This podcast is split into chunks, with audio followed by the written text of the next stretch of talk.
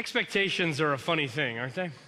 If you're expecting a certain day to go a certain way, and it doesn't, that can be disappointing or fantastic.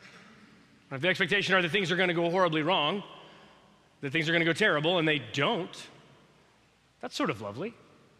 What if the thing right now that you're dreading, that you're worried about, turns out okay? What if it all ends all right? What if it's even better than all right?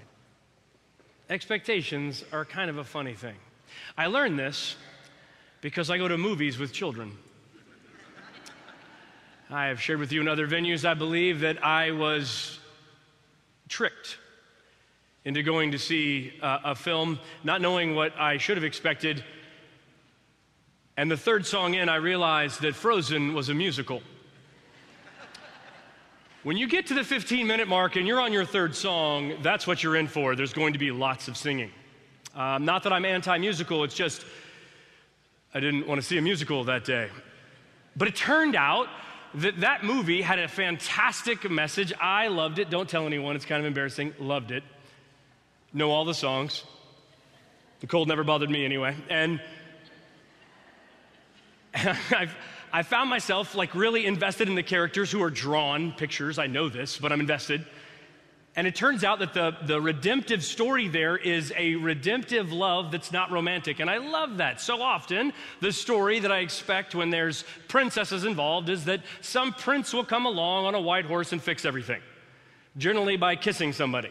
Uh, that has not been my experience of the world, but it is my experience of films uh, in this vein. And this was different. It kind of turned it on its head. It was great. And so when there was a, a sequel, I didn't really want to go.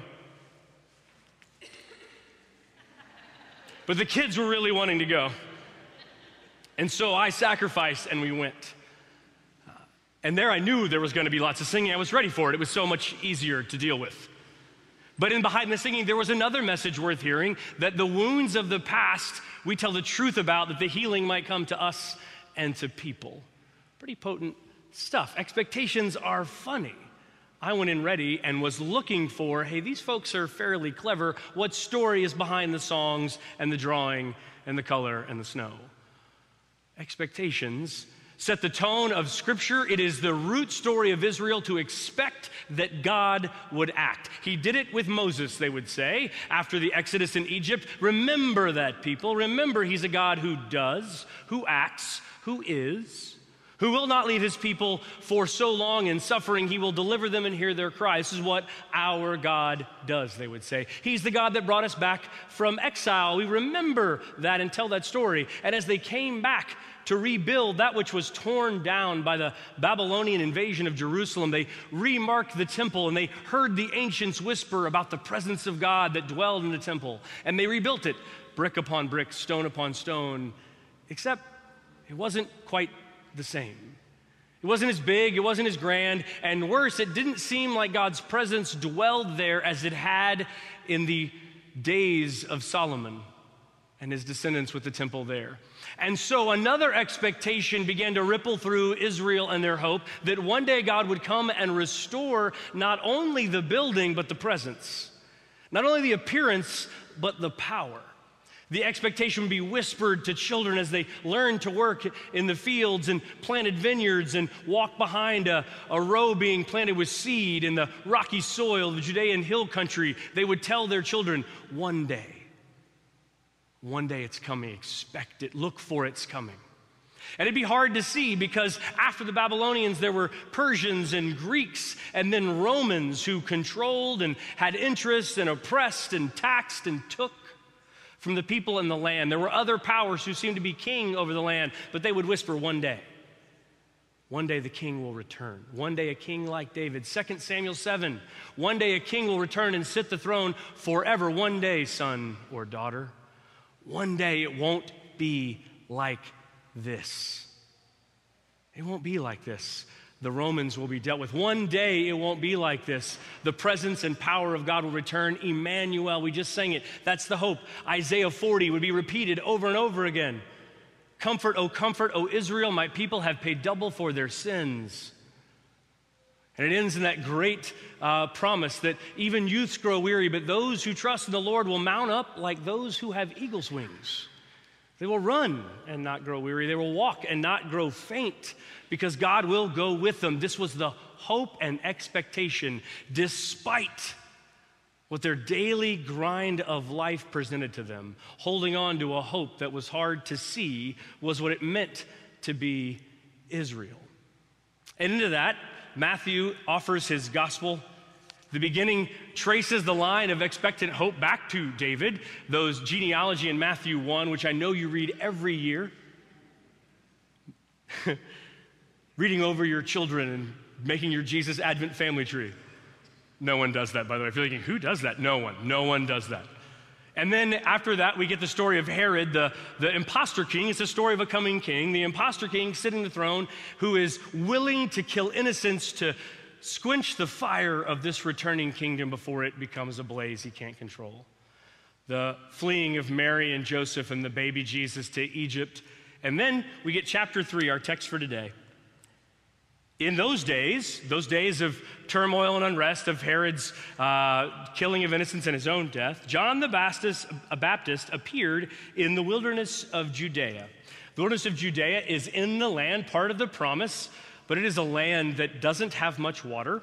In my upbringing in formational years, wilderness meant woods, it meant forests and creeks and pine needles uh, and red dirt I don't know what wilderness in your mind evokes, but I was startled in my first uh, appearance in the wilderness when I got a chance to see it and stand in it. It is flint rock. It looks like the moon. it is dry and barren. And yet there are places where things bloom. The desert indeed does bloom. And there, the Jordan runs through it uh, to divide uh, Jericho and the Transjordan from Jerusalem up in the hill country. The Judean wilderness is the expanse. And that's where John is proclaiming repent. For the kingdom of heaven has come near.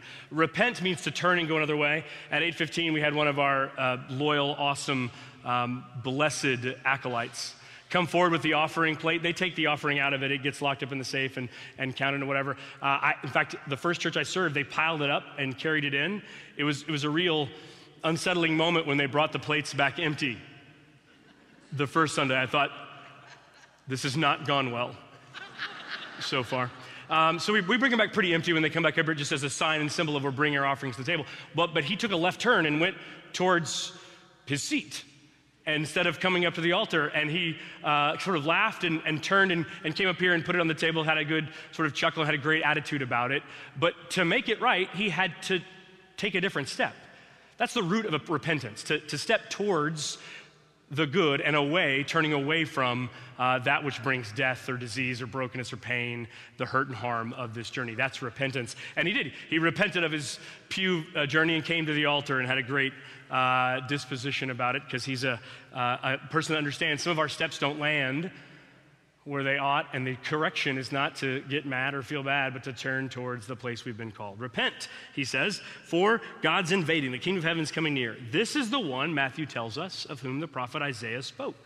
That's Isaiah 40, when he said, The voice of the one crying out in the wilderness, prepare the way of the Lord, make his path straight.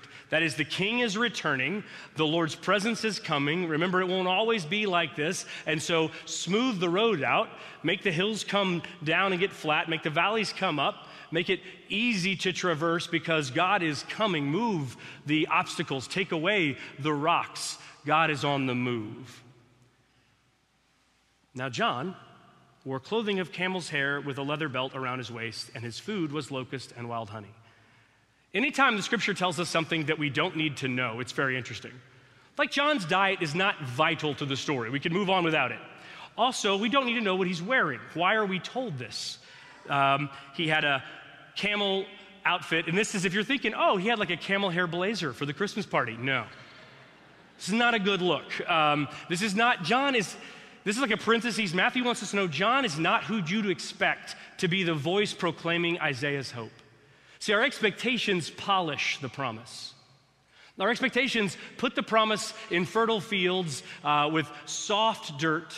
It, and, and people that look the part, they not only have their Christmas cards delivered the Friday after Thanksgiving, but they look good.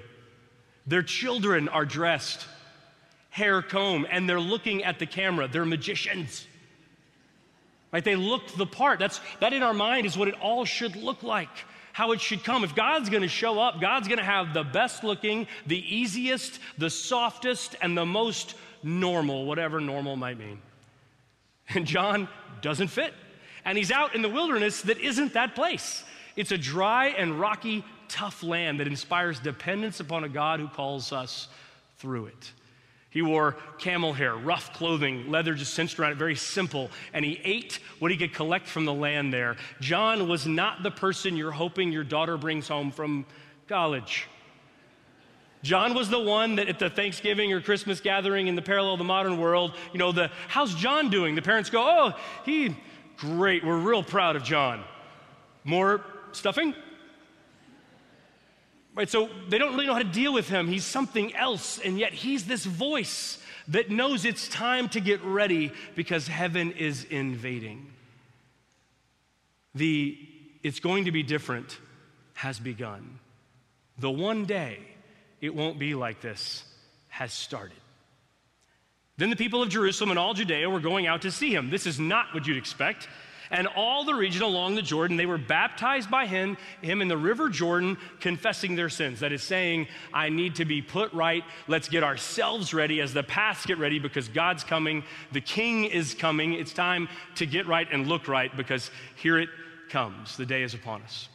They're coming from Jerusalem and Judea, where there are plenty of ways to get ready for God's presence. In fact, there's a temple sitting there with people running it that say, This is the place where sins are forgiven. This is the water on the walk up to the southern steps through to the Temple Mount where you'd get washed and clean. This is where that would happen. But John says, no, all those practices and rituals are being empty of their power, and you are not getting cleaner. In fact, you're dirtier. So I stand out here in the wilderness where you would not expect water or hope, and I have found both. But when he saw many Pharisees and Sadducees coming for baptism, he said to them, this again gives you a hint about John. This is a charming way to greet new guests at the church. You brood of vipers. I should try that as the welcoming next Sunday when y'all walk in. Welcome to university, you brood of vipers. Who told you to flee from the wrath to come? I don't know how that would go. I, am guessing that there'd be a meeting with the staff parish committee afterwards that I'd be a part of. Ben, we think your new edge is a little bit too much. It's a, it's a weird note to say when they say, but Pharisees and Sadducees are a part of the mechanisms of different expectations. We talk about how Jesus' parables and the metaphors of Scripture often give us imaginative therapy, that we might imagine more truth about God because of the, the therapeutic metaphors of the parables. It helps us think of God in new ways and ourselves in relation to God in new ways. That's why Jesus tells stories. We find ourselves in them and I, we imagine in new ways what is possible, what is true in, in, a sense, Advent, this season, these Sundays leading up to Christmas and the Christmas season and celebration are expectation therapy. That our expectations might be dialed in to that which God has promised and is providing. So when we show up at the show, we know there's a message there if we have ears to hear, eyes to see, ready to receive with power that promise. The expectation of the Pharisees was that moral uprightness, observance of the law, would deliver the people. It would provide an environment in which the Messiah or God's presence, however language you want to have there, would be delivered to God's people, and the one day would happen when the day of righteousness ruled the land. That's the expectation. Jesus is interested in righteousness. God's interested in observance of the law and ordinances, but not to produce salvation but instead to reflect it, to show that repentance has already taken place. The Sadducees were even more distant from the expectations of John. They ran the temple complex, were in league with the Romans, had lots of wealth and power, and John was like, What are y'all doing out here? You have your own system. Why aren't you there? And if you really want to make a difference, go fix the thing that you're a part of. Who warned you to flee from the wrath to come? Bear fruit worthy of repentance. That is, if you want to be a part of this, put your roots in it and grow in it that you might provide fruit that proves that you actually are a part of this. Fruit proves what kind of tree you're looking at, Jesus would say. Fruit shows that the health of the tree is productive. There's seeds in fruit. It means more trees. It means sustenance for those of us that want to eat the fruit. It also means more trees. It means forests are possible. This is how creation is seeded. And he's saying if you want to be a part of new creation, bear that fruit. Don't just come and watch the show. Do not presume to say to yourselves, We have Abraham as our ancestor. For I tell you, God is able from these stones to raise up children from Abraham. John knows well, and so do they. Genesis 12 is this seminal passage in the uh, expectation of Israel. God calls Abram and says, Through you and your family, the whole world's gonna be blessed. I've chosen you for this role. So, being a child of Abraham is to be a child of that promise. And so John says, being descended of Abraham doesn't mean you understand and expect the right promise. These stones can get it better than you if you don't get in league with this invasion of hope, this invasion of heaven that has come near. Even now, the axe is lying at the root of the trees. Every tree, therefore, that does not bear good fruit is cut down and thrown into the fire. I baptize you with water for repentance, but one who is more powerful than I is coming after me I don't want to spoil it, but he's talking about Jesus. I am not worthy to carry his sandals. He will baptize you with the Holy Spirit and fire. His winnowing fork is in his hand, and he will be clear. He will clear his threshing floor and will gather his wheat into the granary, but the chaff he will burn with unquenchable fire. Here ends the reading, the word of God for the people of God. Thanks be to God. John the Baptist, by the way, not John the Southern Baptist, and my dad's a recovering Baptist, so you are welcome here. But John the Baptist is not often invited to Christmas. He doesn't really get included in it very often. He stars in Advent. And there is great power in allowing Advent to have some distinctive qualities from the Christmas celebration that's coming. And that is that we, in the Advent hymns, if you open up the hymnal, you'll see a lot of Israel and their hope restored talk a lot of expectation because this is what this season is about. And you'll see that this expectation means that there's an intensity and a passion on the part of God and a part of heaven showing up in the world that means there is a response. All this roadway and water and fire and fruit, wheat and axe and being cut down, all this elemental talk really does fit the season if we hear the promise as one in which there are proponents that are set against it. There are forces, there are perhaps even people and agents of those who are set against this invasion of hope. This invasion of this promise that expect something else and are working diligently, perhaps towards something else. And because of that, the response reveals whether or not the tree has taken root in the expectation of this heaven come near. And so, John, strangely and oddly dressed, eating not gravy and turkey, not stuffing or sweet potatoes, all of which are delicious, um, but instead locusts, which are kind of like a grasshopper, which I've had, long story, and wild honey, eating strange food, hanging out in weird places. And he says, Wake up, see this, hear this, receive this. Do not be like these trees that are not producing the fruit God wants. Instead, be like the grain that Jesus will be looking for. That winnowing fork would be used to sift the wheat from the chaff. That's the stuff around the grain that's not fit for making bread. You got to separate it. The grain is heavy, the chaff is light. And so you'd sift it up, and the wind would take away the stuff that is uh, light, and then more would drop that was substantial that you could make food from, that sustenance and life would come from. And John is saying, be like that, have solidness. This season of Advent, we are expecting with hope that the light will be poured into us in such a way that the darkness we see all around us will not overcome. This is the promise of John's gospel that there was light in John, John the Baptist, declaring that Jesus was coming, and that light was born in the flesh of Jesus, and the darkness cannot, will not, and shall not overcome this light. One of my favorite subjects um, still to this day, but certainly in college, was physics. It was fantastic. It was finally science that made it worth learning the math that I'd learned. Maybe you haven't had this experience, but they were like, you know, you'll use it one day. I was like, I don't find myself finding the area under a curve very awesome often. Thank you very much, calculus teacher from high school. Maybe you do that a lot in your rocketry work. Um, I don't know. I don't use that very often. What I loved in physics is that finally some of the math I'd learned that seemed pointless now had application. And more than that, it gave insight into creation in really interesting and fascinating ways. That is, I learned that cold isn't a thing, which is weird because I feel it. It's not a thing, but I, this morning I was like, whoa, it is way colder this morning than last night. I went to bed in Texas and woke up, you know, in Utah.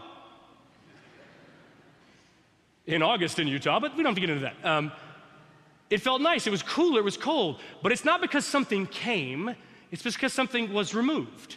Heat is the thing that can be measured and it's real. It is particles moving. We don't have to get into the physics of it, but it's all of these things. Heat exists, cold doesn't. Cold is the absence of a thing. In much the same way, darkness is not a quality.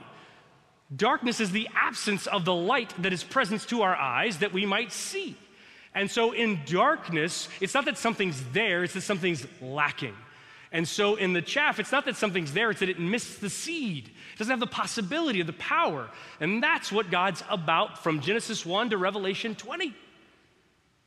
This is what God is about the possibility and power that that might grow the good, the beautiful, the wonderful, and the true. And that the darkness that seems before us cannot overcome the power of that light that's real, that has heat, that is substantial and solid.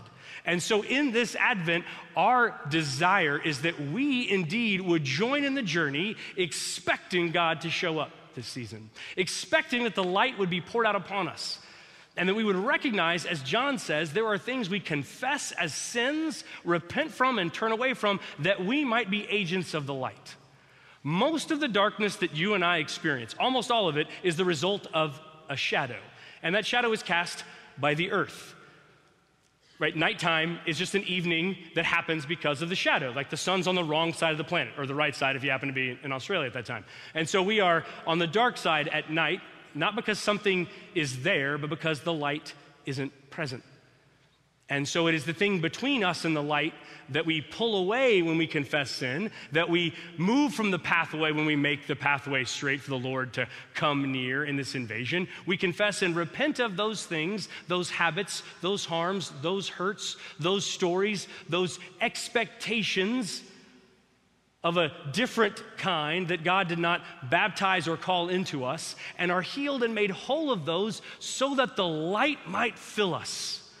So that just like when you walked in here and saw the trees, you knew what season it was. That the folks in our lives who see us sent into the world in the hope and the story of heaven come near see the light breaking in to a world that is so full of darkness. The darkness is not light's equal, it is merely its absence. The darkness cannot overcome the light. It cannot because it is not, and it will not be. And God says in Christ, I'm looking for the substantial, the real, the powerful. Let me fill you with this light so that you can join in this story, this song, and this sharing.